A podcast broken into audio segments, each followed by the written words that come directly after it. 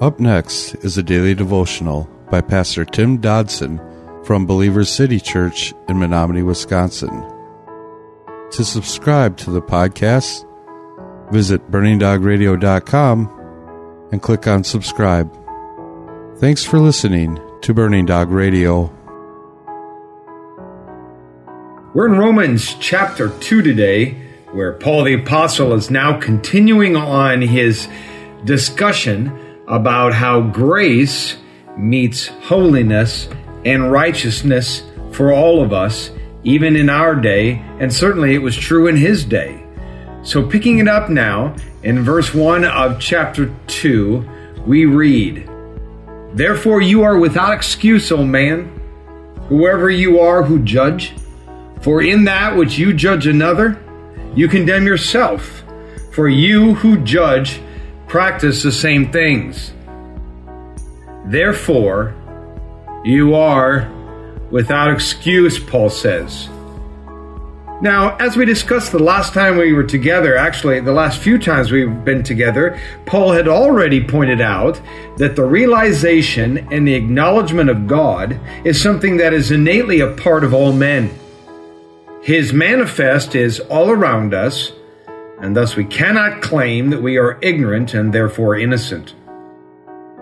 Therefore, in light of this truth, Paul now moves to separate, if you will, the sheep from the goats, to separate the true believer from the religious moralists.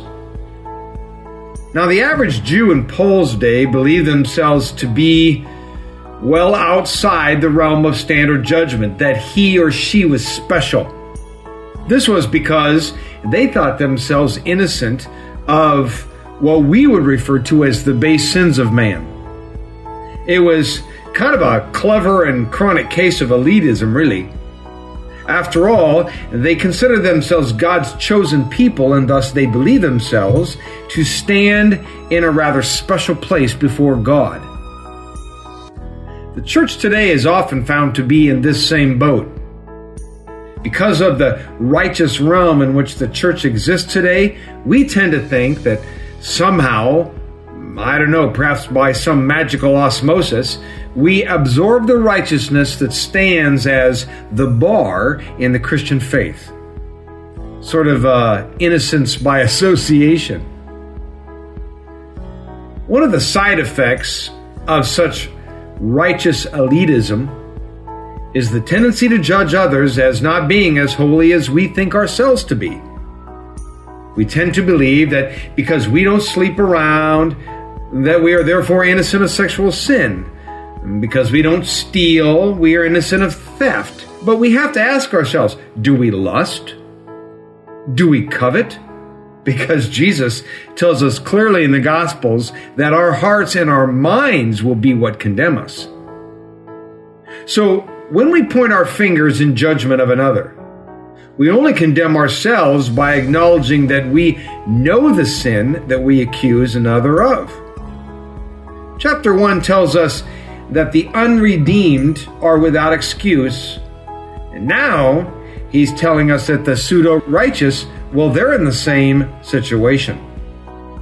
Verse 2 says, We know that the judgment of God is according to truth against those who practice such things.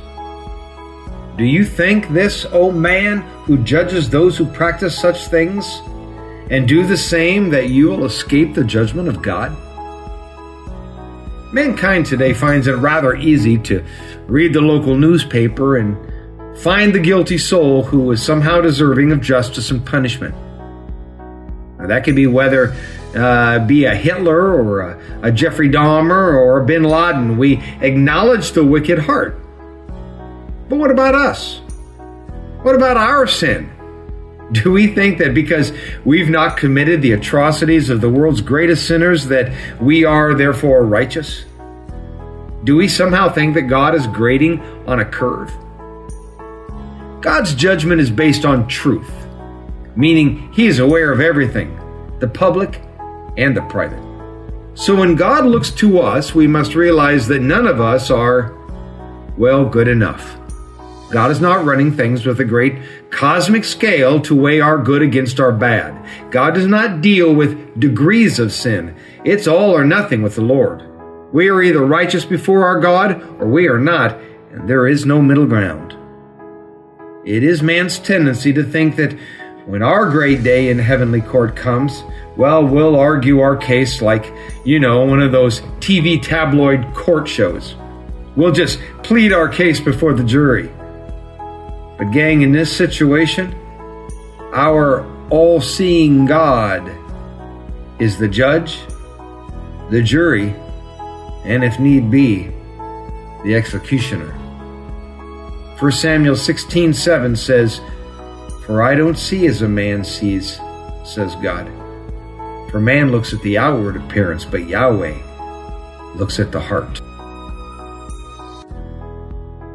That was a daily devotional by Pastor Tim Dodson from Believer City Church in Menominee, Wisconsin. For more information on Pastor Tim Dodson or Believer City Church, visit believerstogether.com.